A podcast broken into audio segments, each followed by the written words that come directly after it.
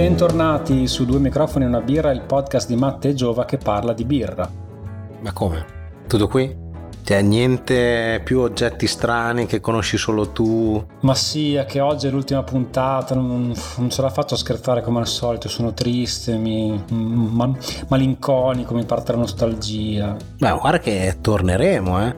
Oggi finisce soltanto la prima stagione del podcast, ma possiamo già dare appuntamento ai nostri fedelissimi ascoltatori per la prossima. Chissà poi quando sarà. Sì, in effetti le idee non mancano, dobbiamo solo capire come metterle a terra, ma sì, possiamo fare questa promessa, torneremo. Ma vabbè, lasciamo i saluti e le lacrimucce per il finale di puntata che oggi sarà a parlare di uno stile molto conosciuto ed apprezzato. Direi l'unico stile che tra i non esperti gode di una sua celebrità, ovvero lo stile Weizen o Weiss. Verissimo. Ci è capitato Matte anche di recente quando siamo andati a mangiare in una pizzeria sperduta nelle campagne della nostra zona. Nel menù c'era la classica birra bionda oppure la Weiss, perciò sì, è uno stile che in qualche modo si è costruito una sua reputazione anche tra i babbani, riuscendo a emanciparsi dal calderone della birra media da pizzeria. Sì, per fortuna al giorno d'oggi questa offerta birraria si sta arricchendo tantissimo, andando oltre a questo concetto un po' vanesio di birra media, birra Weiss però è interessante studiare questo fenomeno, cioè come ha fatto la Weizen ad emergere prima degli altri stili? Fondamentalmente lo ha fatto grazie all'aspetto visivo. Il suo concorrente principale, ovvero la lager industriale basata sulla Pilsner, sono comunque birre dorate, limpidissime, con poca schiuma e un sapore molto tenue, slavato, senza troppi picchi di dolce o amaro. Di contro le Weizen vengono servite con un, un importante cappello di schiuma, sono molto torbide perché i lieviti in sospensione filtrano la luce, restituendo una sensazione di corposità e di sapori più intensi che in effetti possiamo ritrovare anche durante la bevuta grazie al frumento che gli conferisce una caratteristica nota acidula.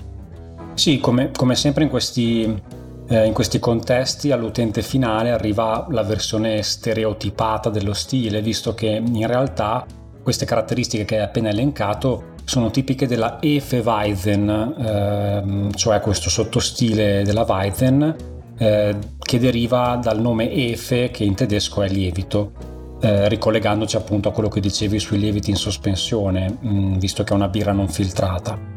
Eh, però esistono molti altri sottostili della Weizen che si differenziano totalmente dal colore alla schiuma, dalla torbidità ai sapori. Esatto, per citare le altre più importanti tipologie, direi sono la Crystal Weizen, che al contrario è completamente limpida, la Dunkelweizen, in cui il cereale è più maltato, quindi subentrano dei sentori caramellati, e la Weizenbock, un incrocio tra la delicatezza delle Weizen e le Bock tedesche. Sono quindi birre molto alcoliche e corpose, adatte alle stagioni più fredde. La Berliner Weiss invece al contrario ha una gradazione bassissima tra i 2 e i 3 gradi alcolici, un colore chiaro, palescente, lattiginoso, è estremamente acida e astringente, insomma una birra non per tutti i palati. Beh, il mio palato le apprezza moltissimo, peccato solo che siano difficili da trovare. E il fatto che l'audience sia così scarsa non, non invoglia i birrifici a cimentarsi con questo, con questo stile, ahimè. Ma vediamo se sei preparato. Rispetto alle birre di frumento che abbiamo visto la scorsa puntata in Belgio, qual è la differenza con queste tedesche? Allora, la differenza sostanziale è che uh, le blanche belghe, quindi le birre di frumento belghe, usano frumento non maltato, mentre nelle birre bianche tedesche, quindi nelle Weizen, viene maltato il cereale. In più la differenza è che i lieviti belgi danno quel tocco speziato che caratterizza le blanche che abbiamo visto nella puntata precedente. Matte, ma mm, non ci hai ancora detto di cosa parleremo nella tua rubrica? Shh, non posso dirtelo, è un segreto. Beh, dai, ma manco fosse un segreto di Stato. No, no, non, Ah, però sai che è un ottimo titolo per questa puntata, ora che mi ci fai pensare? Ah, quindi il titolo è? Un affare di Stato. Sigla.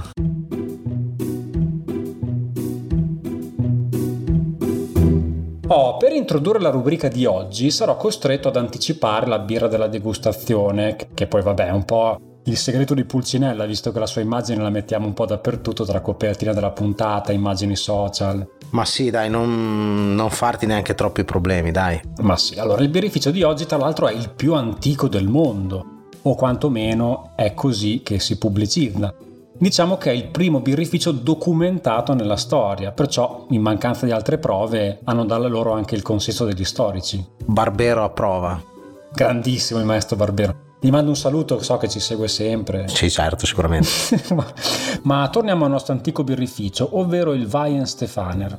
Nel 725 Corbiniano, che poi fu, fu fatto santo, riceve dal Papa il compito di fondare una abbazia nella zona di Frisinga, in Baviera, allo scopo di evangelizzare la zona. E il fedele monaco esegue, parte con i suoi fedelissimi e in pochi anni eh, costruisce l'edificio principale, le mura, la chiesa e anche un orto dove coltivare i prodotti di sostentamento. E nell'orto, tra l'altro, sarà presente anche un giardino di luppolo dove, dove i monaci applicavano una decima ai coltivatori dei villaggi vicini.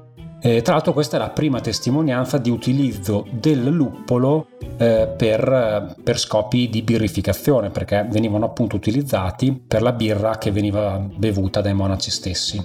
Solo nel 1040 infatti l'abbazia ricevette poi il permesso di commercializzare la birra e quindi lì si può individuare il momento in cui effettivamente eh, il, l'abbazia di Weihenstephan eh, inizia il suo percorso di, di birrificazione. In realtà questa abbazia fu nel corso dei secoli molto sfortunata perché trovandosi in un crocevia particolarmente importante dell'Europa, eh, fu assaltata, distrutta, conquistata varie volte da eh, prima ungheresi, poi francesi, poi spagnoli, quindi questo povero monastero venne distrutto e ricostruito varie volte, però eh, sempre, sempre, con anche il birrificio annesso, quindi in qualche modo la sua produzione riuscì a, a resistere e a continuare nel tempo.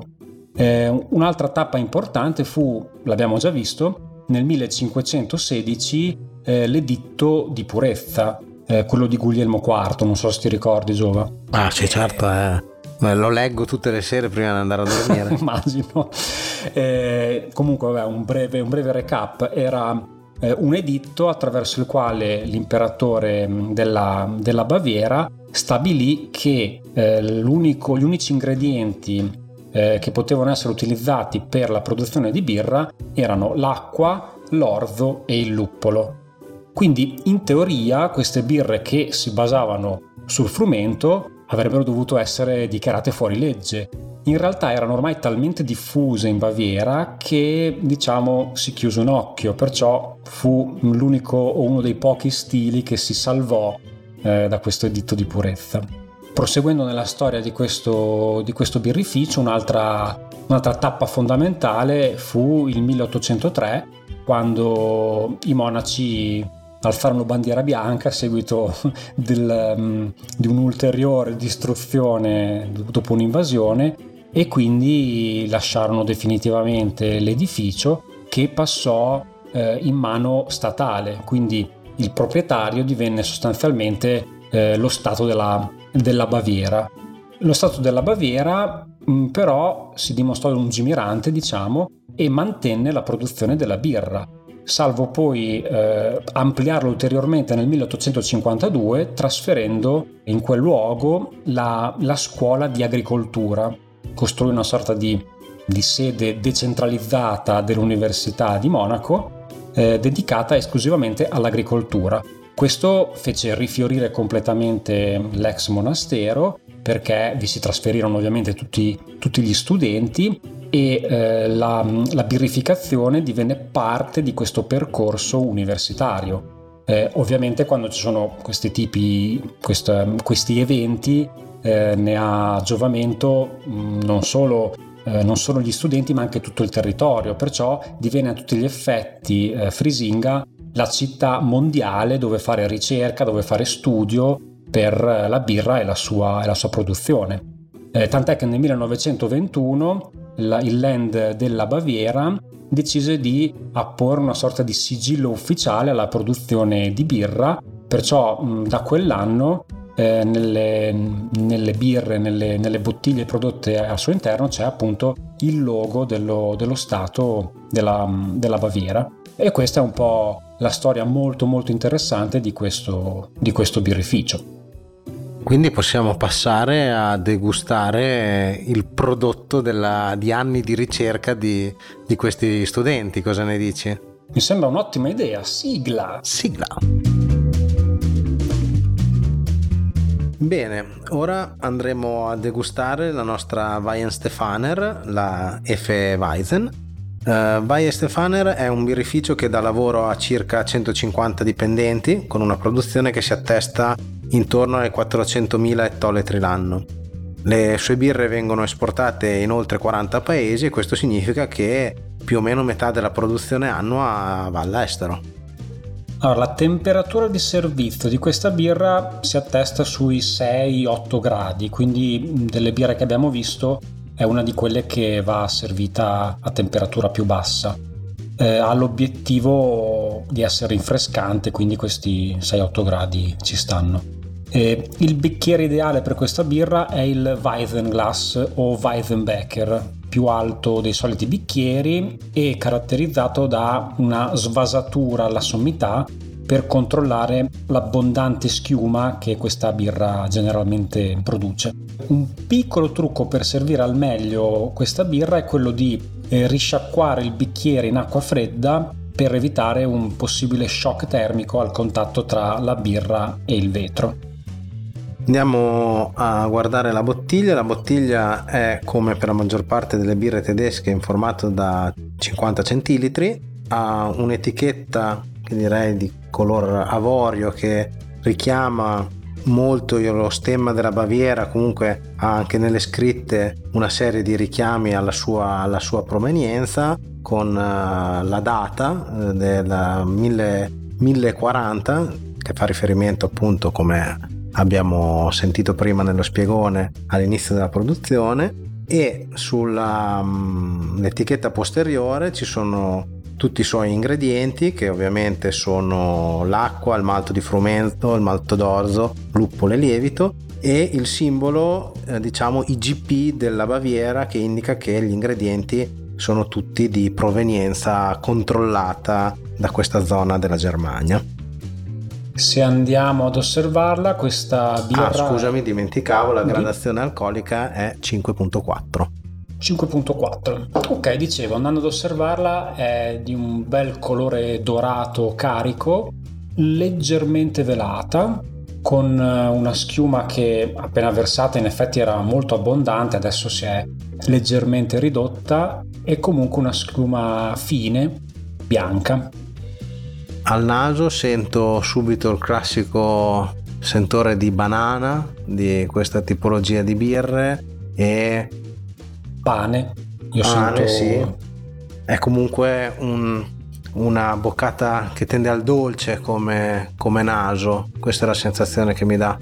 Sì, sì, il sentore all'olfatto è principalmente dolce e andiamo ad assaggiarlo il dolce si conferma anche in bocca assolutamente. Che però comunque chiude con un, un po' l'acidulo classico delle, delle, birre di frumento. Esatto sì. Eh, il luppolo non è determinante in questa, in questa birra però eh, quando la, la, deglutisci ti rendi conto che c'è e che è fondamentale perché sennò risulterebbe stucchevole questa birra. Esatto. Eh, quindi frumento e luppolo contribuiscono a renderla bevibile fresca beverina quindi quindi sì. Eh, io confermo il sentore di pane, anche quasi di, di biscotto, che è tipico di questo stile. E comunque almeno è una birra che io non sento molto carbonata, cioè abbastanza eh, piatta. Come... Assolutamente, sì sì. La, la, carbonazione è limitata. Tutto sommato una buona birra da estate che, che apprezzo. Passiamo ai classici abbinamenti con il cibo, possiamo dire che le Weizen sono un po' un jolly, eh, possono stare bene con, eh, con tanti piatti che possono dare da uno stinco di maiale fino a un'insalata o un sandwich primaverile fino addirittura alcuni le abbinano ai dolci come crostate o dolci cremosi. Perciò quando vi trovate in difficoltà con un abbinamento o con un piatto sappiate che una Weizen può sempre venirvi in aiuto. Sì, ottima questa versatilità. Ma mm, se come al solito ti costringessi a chiudere gli occhi e dirmi dove ti immagini mentre la bevi? Direi in estate, al sole, in una baita di montagna, dopo una passeggiata e l'abbinerei a una fetta di strudel. Mm. Sì, beh, in effetti anche per me Weiss è sinonimo di estate, di sole, di caldo, quindi tu sei nato in montagna, io vado al mare. Perciò ti direi tardo pomeriggio sulla riviera romagnola, al termine di una partita a beach volley o a padel, quando l'arsura del caldo e della sabbia ti consuma la gola. Per quanto riguarda invece il mercato italiano, il mio consiglio di oggi è la DOM del birrificio Lambrate. Mentre il mio suggerimento è la Berliner Weiss di Cane di Guerra, birrificio ormai pluricitato in questo podcast, anche se ci tengo a sottolineare che non ci pagano per fare pubblicità. Però sia chiaro che è una decisione loro, eh? noi ci faremmo pagare ben volentieri in natura.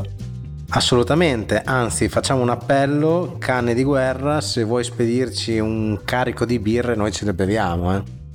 Ok dai, quindi siamo a quel momento? Siamo al bicchiere della staffa dei bicchieri della staffa? Esatto, lancerò per l'ultima volta la sigla in questa stagione.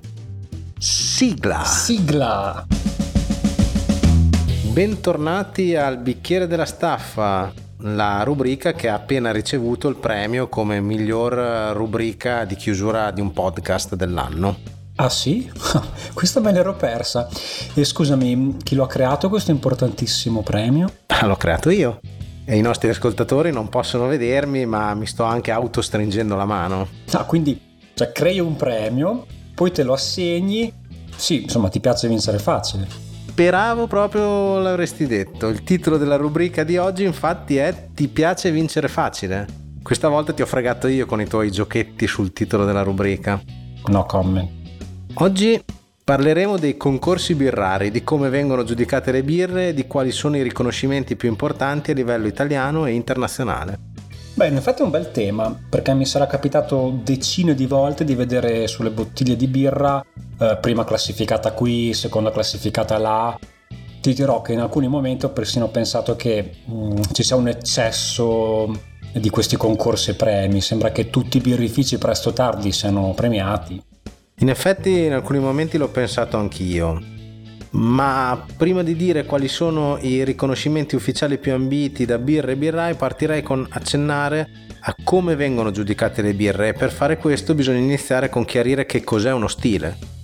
Ma direi che in questo modo il cerchio della stagione del nostro podcast può dirsi concluso, visto che in ogni puntata abbiamo parlato di uno stile diverso di birra, ma senza darne una definizione precisa. Sì, eh, adesso è diventato necessario, in quanto le birre nei concorsi vengono suddivise e giudicate in base allo stile di appartenenza. Questo anche per evitare di confrontare mele con pere. Gli stili sono delle categorie in cui le birre vengono inserite e che si distinguono per tratti oggettivi, come gli ingredienti utilizzati, il grado alcolico, il grado di amarezza, il colore, e tratti soggettivi, come aromi, profumi, sensazioni boccali, equilibrio, piacevolezza. Sì, possiamo, possiamo, dire che lo stile è una sorta di contratto, fra tante virgolette, implicito tra produttore e consumatore che in questo modo sa cosa aspettarsi quando acquista una birra identificata da uno stile preciso. Esatto. La suddivisione delle birre in stili è un compito complesso e per questo è stato creato un ente apposito che ha definito delle linee guida per ogni singolo stile. Beh, ce ne sono svariate decine di questi stili. Stiamo parlando del BJCP, Beer Judge Certification Program, un ente internazionale che si occupa anche della formazione dei giudici dei concorsi birrari. Vi invito a consultare il loro sito bjcp.org per avere maggiori informazioni. A giudice di un concorso di birra, dimmi se non è il sogno di una vita. Guarda, a prima vista può sembrare un ruolo semplice che garantisce facili bevute a scrocco, ma in realtà i giudici dei concorsi più importanti hanno seguito un lungo percorso di formazione oppure hanno esperienze decennali nel mondo della birra. In un concorso ogni birra, divisa per categoria, viene valutata alla cieca da un panel di giudici che non sanno cosa stanno bevendo e compilano una scheda in cui riportano se la birra rispetta i criteri oggettivi e soggettivi dello stile di riferimento. La giornata di un giudice procede con tanti micro assaggi in cui il giudice stesso non deve perdere la concentrazione, soprattutto non deve ubriacarsi per giudicare in maniera uniforme la prima birra come l'ultima. E non tutte le birre che si vanno ad assaggiare sono certo dei capolavori. Sì, in effetti ripensandoci non è, non è affatto semplice e quindi come ogni lavoro dei sogni ci sono anche lati oscuri. Ma eh, quindi come funziona più nello specifico questo sistema di giudizio? Beh, guarda, funziona in maniera abbastanza simile alle degustazioni che stiamo facendo nel nostro post, podcast che ovviamente sono molto semplificate. Ogni giudice ha davanti a sé una scheda da compilare, una scheda a punti in cui valuta le caratteristiche della birra. Nella maggior parte dei casi trova eh, una scala di valori che va da basso, medio a alto. I vari punti di questa scheda comprendono l'esame visivo, quindi il colore, l'opacità della birra, la schiuma, la sua trama, la persistenza, un po' come facciamo anche noi. Poi l'esame olfattivo, in cui viene indicata una scala di valori se vi è una prevalenza tra malto, luppolo o lievito. Allo stesso modo esame gustativo in cui le caratteristiche sono sempre malto, luppolo, lievito, l'amaro, il dolce. Viene indicato anche se, il, se la birra è bilanciata e se il finale, il retrogusto è più dolce o più amaro. Vengono indicate anche le sensazioni boccali come il corpo della birra, la sua cremosità, la carbonazione, la stringenza, la sensazione di calore che può dare una birra molto alcolica e per finire viene chiesto un giudizio personale in cui il giudice può dire se secondo lui la birra è in stile o meno, se abbia dei difetti evidenti e un parere personale su, sul gradimento. Per ognuna di queste voci è presente una casella per indicare se quella specifica caratteristica che si sta rilevando sia inappropriata o meno eh, allo stile che si sta giudicando e vi è la possibilità di completare il giudizio con una nota personale.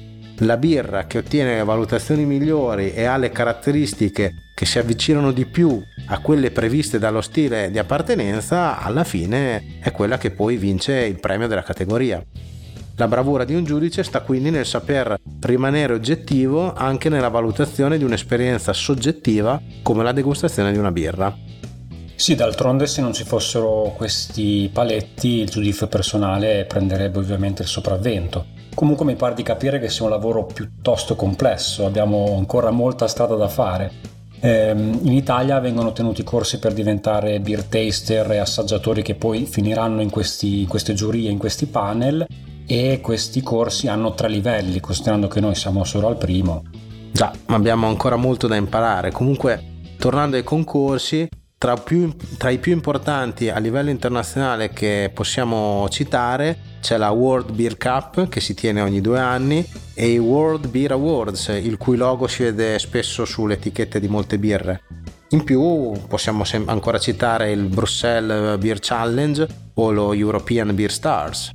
Sì, tra l'altro ora che mi ci fai pensare, la Weihen Stefaner appena assaggiata ha vinto numerosi premi alla World Beer Cup, però non, non era indicato nell'etichetta.